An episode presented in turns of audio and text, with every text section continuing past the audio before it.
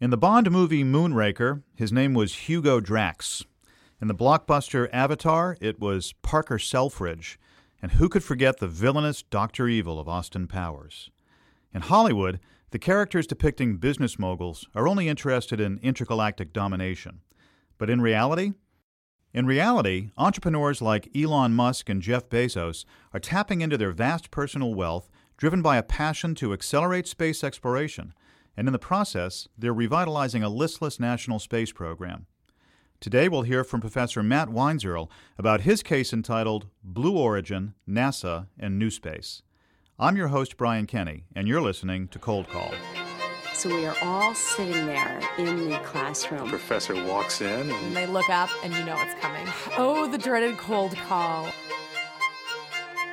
Professor Weinzierl is an expert in optimal taxation and economic policy and the creator of an elective course at Harvard Business School entitled The Role of Government in Market Economies.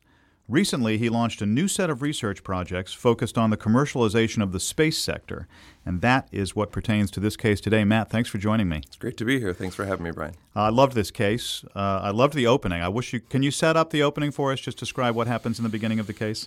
Sure. So Jeff Bezos is a fascinating character uh, in many ways, uh, but he fell in love with space when he was five years old, as I think many people of his generation did when he saw Armstrong walk on the moon. And he carried that passion with him his whole life. He was always trying to make money to invest in going to space.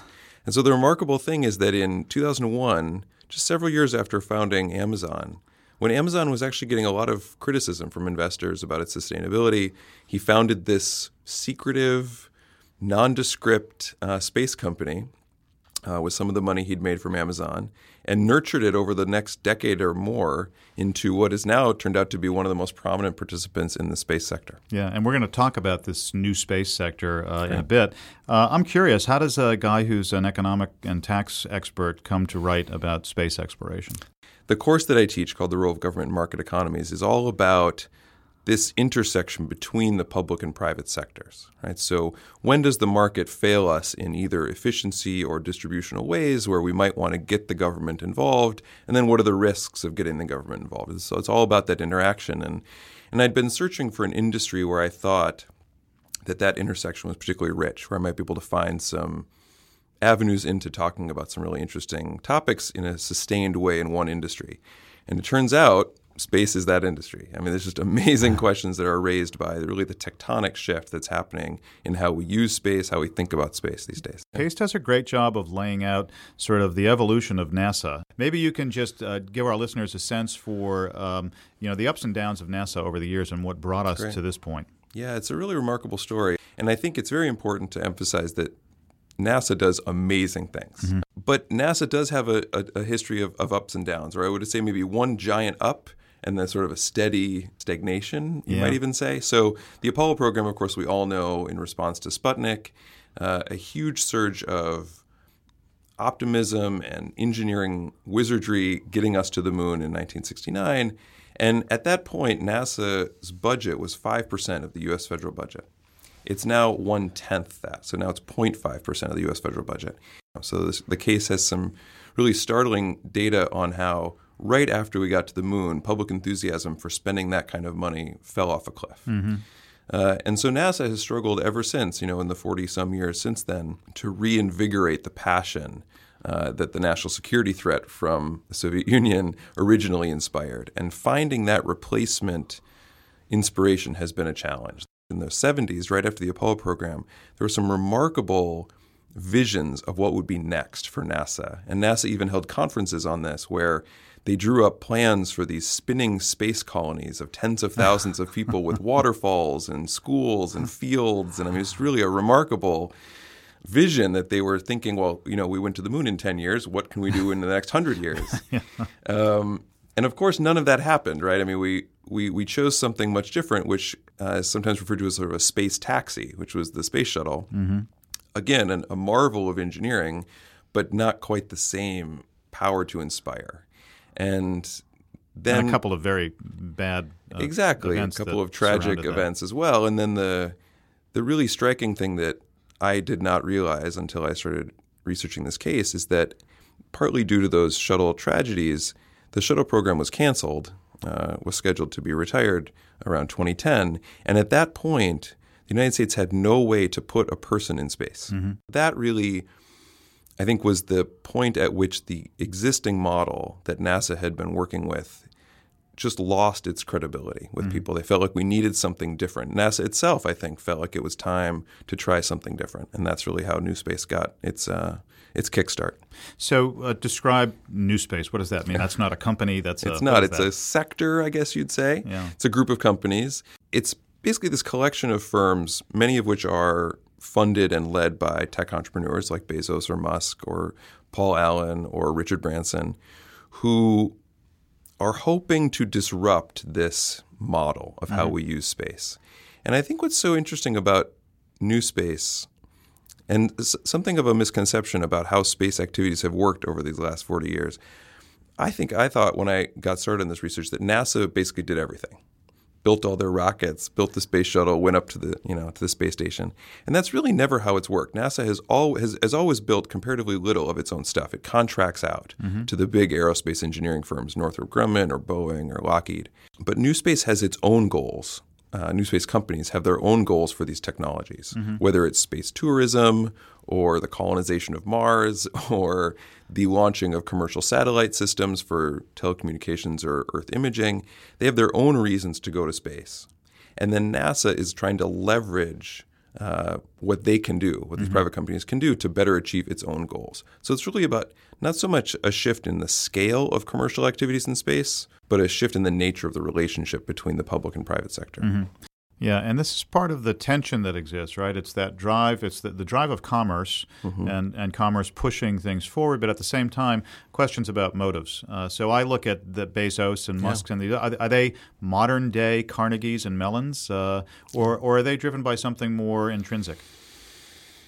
And do you know? You may not know. I don't know. I mean, it's a great question. You know, people in the space industry say they are so lucky to happen to be born and working in this industry at a time when it just so happens that our billionaires are passionate about space. Right? Like, what are the chances that they would get this huge infusion of money into an area that hasn't really been about profit per se in the mm-hmm. past? Now, you know, Bezos is a fascinating story. He's obviously always been deeply passionate about this just as a person. His high school valedictorian speech was about the imperative of colonizing space. Wow. Right. So he's always been there.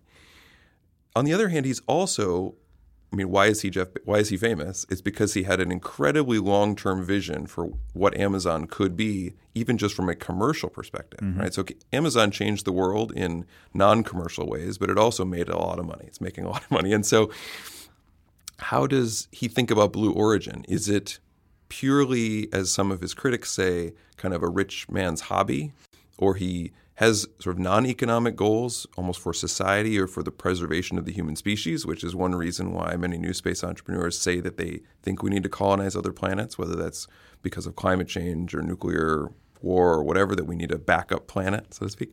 Or is it a more of a commercial motive? I mean, he has very explicitly developed some of their technology to cater to the tourist market mm. for sending people up into space for a brief period of time, and and that could be an enormous market. I mean, it, it Now, could be a describe that because you, you talk yeah. about that in the case. What, what are some of the modifications that he's made to their, their space vehicles?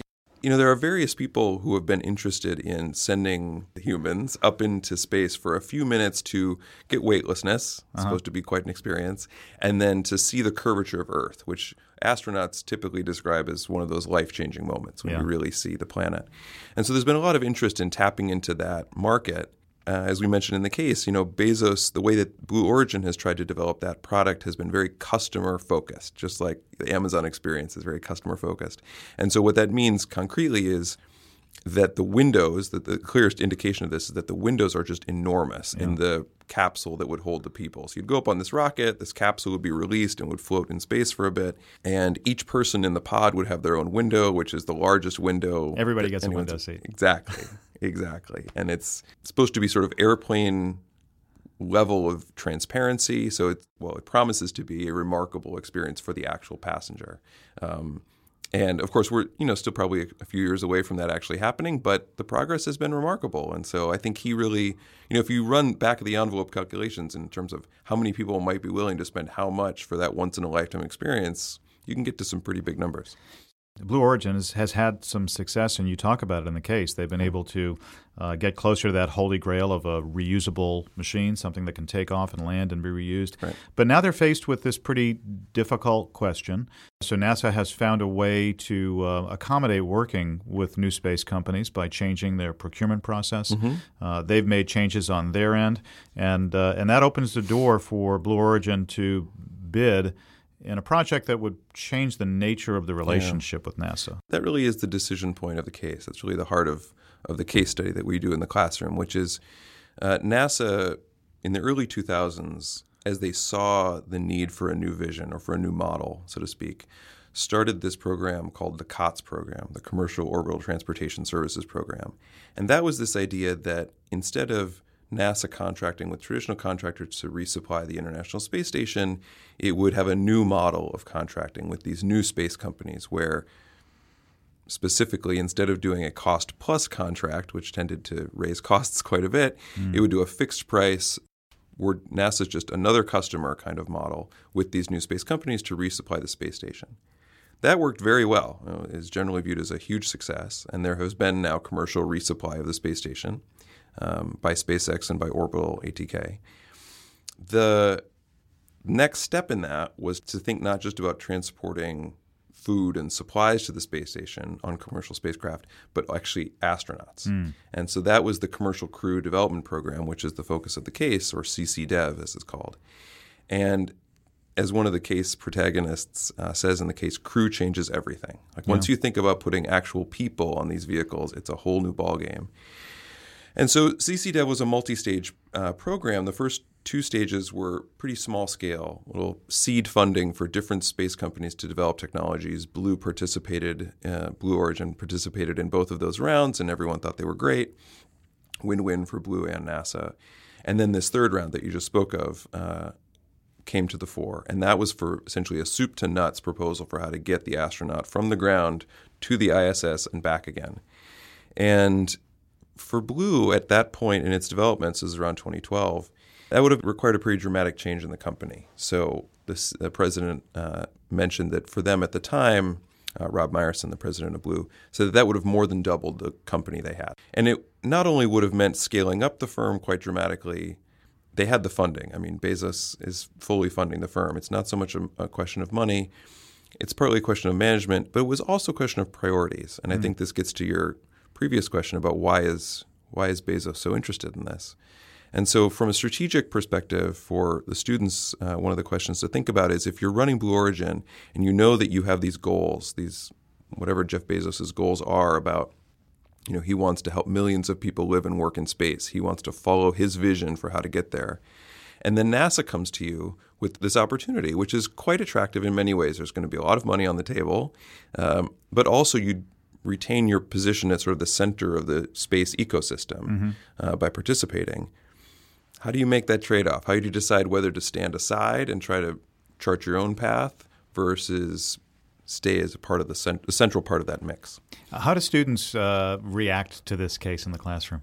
You know, it was extremely satisfying. So I taught this case and then a second case on the new space sector, which is about this Singaporean startup called Astroscale that's trying to solve a problem most people don't spend much time thinking about, which is space debris. So it turns yeah. out low Earth orbit is very congested with lots of pieces of metal flying at incredible speed. We found a way to pollute even off the planet. It's amazing. Very in just a few short decades, which was dramatized if you've seen the movie Gravity with the piece of metal hitting their spacecraft. So it's there's a lot of debate about how gr- huge a problem that is and, and so on. But this, their student response to these two cases, which we did back to back, I can honestly say I've never had more enthusiasm from the students. I mean, coming up afterwards saying, this is just fantastic, like it's so interesting. Thank you for writing cases on this sector. Yeah.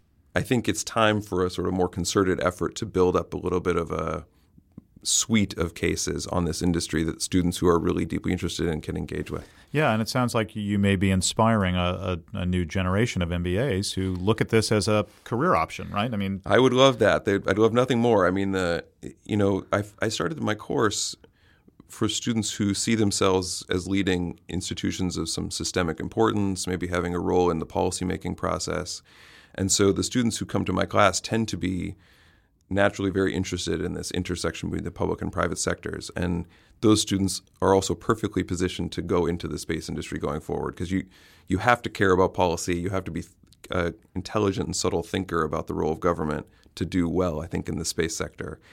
Matt, thanks so much for joining me. It's a pleasure, Brian. Thank you. You can find this case along with thousands of others in the Harvard Business School case collection at hbr.org. I'm Brian Kenny. Thanks for listening to Cold Call, the official podcast of Harvard Business School.